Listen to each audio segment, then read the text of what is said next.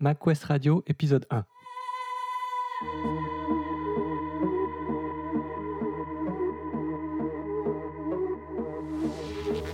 Bonjour à tous et bienvenue dans ce premier épisode de MacQuest Radio. Je m'appelle Michael et ce podcast se destine à tous ceux qui souhaitent profiter au maximum de leur Mac et apprendre à en repousser les limites. Comme c'est le premier épisode, je vais me présenter brièvement. Euh, J'ai 34 ans, je travaille comme responsable e-commerce et je passe la plupart de mon temps professionnel donc euh, sur Macintosh. Je manipule euh, images, code et bases de données euh, à longueur de journée et donc euh, j'utilise une 20 à 25 softwares en moyenne et j'ai avec les années appris à travailler plus vite et plus facilement en utilisant tout un tas de trucs et astuces et applications découvertes en chemin. Et c'est pour cette raison que j'ai commencé euh, le blog MacQuest. Et je voudrais maintenant aller plus loin en créant ce podcast pour que les gens puissent euh, apprendre quelques trucs et astuces de Macintosh pendant qu'ils sont dans le métro ou à la salle de gym ou en train de marcher, peu importe. Euh, qu'ils puissent consommer le contenu que je crée juste en écoutant et pas forcément avec un écran.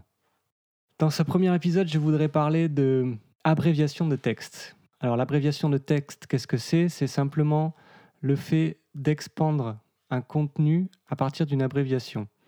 Par exemple, si je veux écrire le mot malheureusement plus rapidement, il suffit que je tape MLH espace et ça va écrire malheureusement à ma place.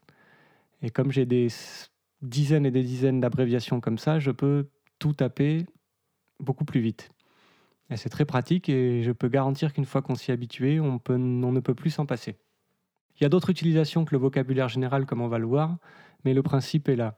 Un extrait est constitué du contenu, qui peut être du texte plein ou du texte formaté, y compris des images, une étiquette qui permet de s'y retrouver dans le logiciel, et l'abréviation elle-même qui va déclencher l'insertion du contenu. Le logiciel d'abréviation de texte que j'utilise est Text Expander. Il en existe d'autres, mais celui-là est vraiment la référence et probablement le leader de ce marché. Et je l'utilise depuis deux ou trois ans, j'en suis très content, j'ai jamais eu de problème, il est régulièrement mis à jour. Donc c'est très sérieux. La société qui l'édite s'appelle Smile Software, ils éditent aussi d'autres logiciels qui sont très bien. Et c'est euh, de Text Expander dont je vais me servir pour illustrer les exemples que je vais partager ici. Alors comme je l'ai dit, j'utilise Text Expander pour euh, le vocabulaire général, euh, que ce soit en français et en anglais, parce que j'écris beaucoup de mails en anglais pour mon travail. Donc j'ai des dizaines de mots, voire certaines fois des phrases entières qui vont se déclencher lorsque j'écris l'abréviation. Alors tous les mots qui sont longs à écrire, une fois que je les ai écrits 3, 4, 5 fois et que je vois que ils reviennent souvent dans mon travail et que je pourrais aller plus vite, hop, je crée un extrait et euh, comme ça je suis sûr que j'aurai plus à le taper euh, en entier. Donc là, je, je suis dans mon dossier vocabulaire général dans Text Expander j'ai une abréviation pour euh, pendant, beaucoup, télécharger, paramètres, fonctionnalités, malheureusement, jamais, problème, toujours, logiciel. Chacun après ses besoins et les mots sont différents en fonction des métiers, mais le principe est le même. S'il y a un mot qui revient souvent dans la journée qu'il faut taper, autant créer un extrait pour ne plus avoir à le taper à chaque fois. J'utilise aussi l'abréviation de texte pour les favoris. En fait, je me suis lassé d'utiliser les, favoris de, de mon navigateur ou de mes navigateurs, parce que j'en utilise plusieurs. Et on va dire la trente ou quarantaine de sites que je fréquente les plus régulièrement, ils ont tous leur URL dans Text Expander. Et tous mes extraits d'URL commencent par U.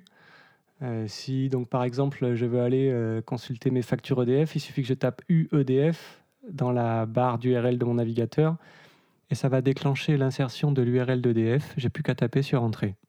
J'ai trouvé que c'était plus pratique et plus rapide de faire ça que de rechercher où est le favori dans le navigateur et de cliquer dessus. Il suffit que je tape UEDF et j'y suis. Donc je vous encourage à créer aussi des extraits pour, euh, pour tous les sites que vous fréquentez le plus régulièrement. Si c'est Facebook, ça peut être UFB et tac, vous êtes sur Facebook. Une autre manière bien pratique d'utiliser l'abréviation de texte est pour les signatures et les formules de politesse. J'écris beaucoup d'emails évidemment dans mon métier, mais je suis pas le seul. Des centaines de milliers de gens écrivent des emails dans leur boulot.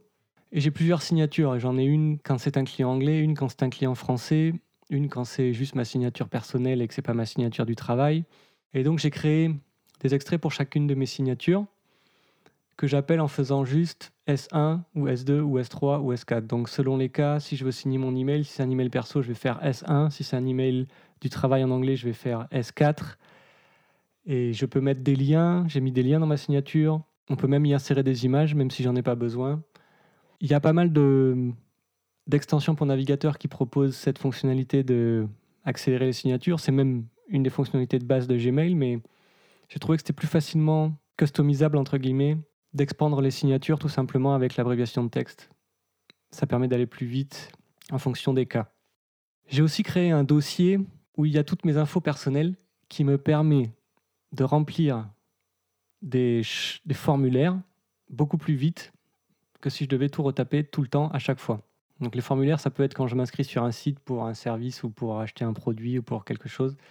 Il faut à chaque fois remplir euh, mon nom, prénom, numéro de téléphone, adresse postale, adresse email, etc. etc. Donc j'ai tout ça qui sont dans des extraits. Et si je tape par exemple mon prénom, au lieu d'avoir à taper Michael à chaque fois, je tape MI espace, paf, ça va expandre mon prénom. Pareil pour mon numéro de téléphone, pareil pour mon adresse. Toutes mes emails, j'en ai 4 je crois ou 5, j'ai une abréviation, ce qui fait que selon les cas, je ne vais pas toujours m'inscrire avec la même adresse email. Et ça me permet de remplir les formulaires euh, beaucoup plus vite. Et c'est très appréciable. Il y a d'autres façons de remplir les, formulaires en ligne rapidement, mais je ne vais pas les aborder ici, on les verra dans un autre épisode.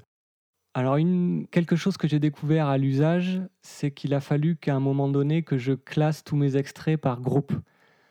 Parce que j'en avais trop et quand j'en cherchais un, euh, ça me prenait trop de temps, alors que quand je sépare par groupe, ça va plus vite. Et j'ai aussi plus le réflexe de créer de nouveaux extraits en pensant à quel groupe il va appartenir.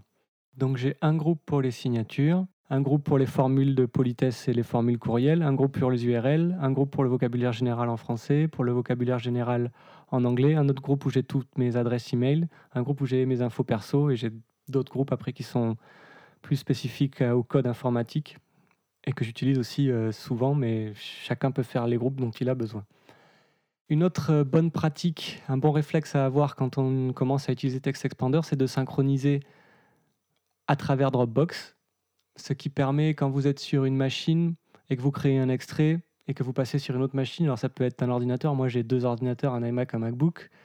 Du coup, quand je crée un extrait sur mon MacBook et que j'arrive euh, après sur mon iMac, je peux utiliser l'extrait que j'ai créé puisque dès que j'allume l'ordinateur, ça va synchroniser et j'ai tous mes extraits restent synchronisés. Et existe aussi pour iPhone et iPad, que je n'ai pas, mais le principe est le même. Vous créez un extrait sur l'iPad, vous arrivez sur votre MacBook par exemple, et vous avez votre extrait disponible. Donc absolument à utiliser la synchronisation Dropbox de Text Expander. Maintenant, je vais parler de deux fonctionnalités qui sont peut-être propres à Text Expander et qui existent peut-être dans d'autres logiciels d'abréviation texte, je ne suis pas sûr. C'est l'utilisation du presse-papier et de la fonction remplir. Alors le presse-papier permet de utiliser ce qui a été collé dans le presse-papier dans un extrait. Alors je m'explique. Si vous voulez par exemple euh, copier quelque chose et l'insérer dans une phrase qui sera déclenchée par une abréviation, c'est possible à travers TextExpander. La bonne façon de faire est d'insérer pourcentage clipboard dans le contenu de l'extrait. Donc euh, si je veux, par exemple, copier quelque chose et l'insérer dans une phrase toute faite que j'utilise régulièrement dans des emails, je peux utiliser la fonction clipboard de Text Expander. Il suffit que je crée ma phrase dans le contenu et que là où je veux que le presse-papier soit collé, j'insère pourcentage clipboard sans espace à l'intérieur du contenu de l'extrait. Voilà, ça c'était la fonction clipboard. Et maintenant, on va parler de la fonction remplir. La fonction remplir est très pratique dans des environnements professionnels quand on doit répondre souvent à la même question. Parfois, les clients me posent souvent la même question à peu de choses près. Et donc, j'ai des réponses toutes faites dans Text Expander que j'ai plus qu'à insérer dans l'email euh, avec une abréviation. Et je vais donner un exemple assez typique. Euh, si un client me contacte en me demandant une liste de prix, je vais lui répondre en lui envoyant le lien vers la liste de prix et je vais aussi lui dire qu'il peut contacter son responsable de compte, mais ce n'est pas toujours le même responsable de compte. Donc si je veux pouvoir insérer le plus rapidement possible le nom du responsable de compte, j'ai deux options. Je peux soit insérer un champ simple ligne à l'intérieur du contenu, ce qui fait que quand je vais déclencher la réponse, j'aurai plus qu'à rentrer le nom du responsable de compte, euh, Jérémy par exemple, ou je peux créer une liste menu déroulant. Et là, je peux, et c'est ce que j'ai fait, j'ai déjà inscrit tous les noms de tous les responsables de compte de la, de la boîte. Du coup, quand je veux déclencher la réponse, j'ai plus qu'à choisir dans le menu déroulant le nom du responsable de compte du client.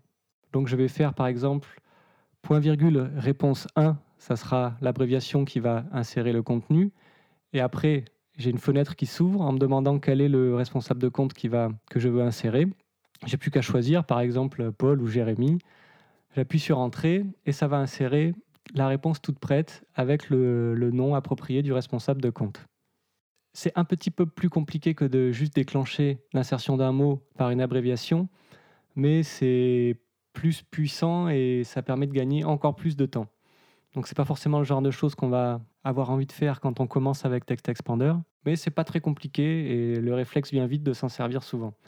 Alors il y a aussi d'autres variables qu'on peut utiliser, la date, que ce soit jour, année ou mois, ainsi que la date complète, l'heure. Comme on peut le voir, il y a beaucoup de variables, beaucoup de choses possibles.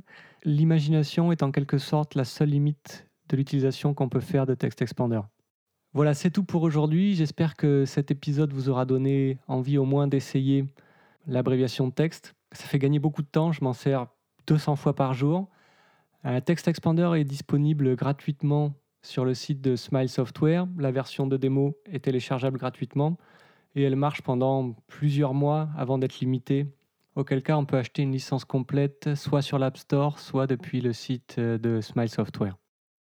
Si vous avez appris quelque chose et que vous souhaitez partager cet épisode, vous pouvez le faire en allant sur macquest.com/tweet. Ça va créer automatiquement un tweet que vous n'aurez plus qu'à publier. Si vous souhaitez consulter un résumé de l'épisode, la liste des liens et télécharger le transcript, vous pouvez le faire en allant sur macquest.com podcast 01. Merci de votre attention et dans le prochain épisode, on parlera d'Evernote.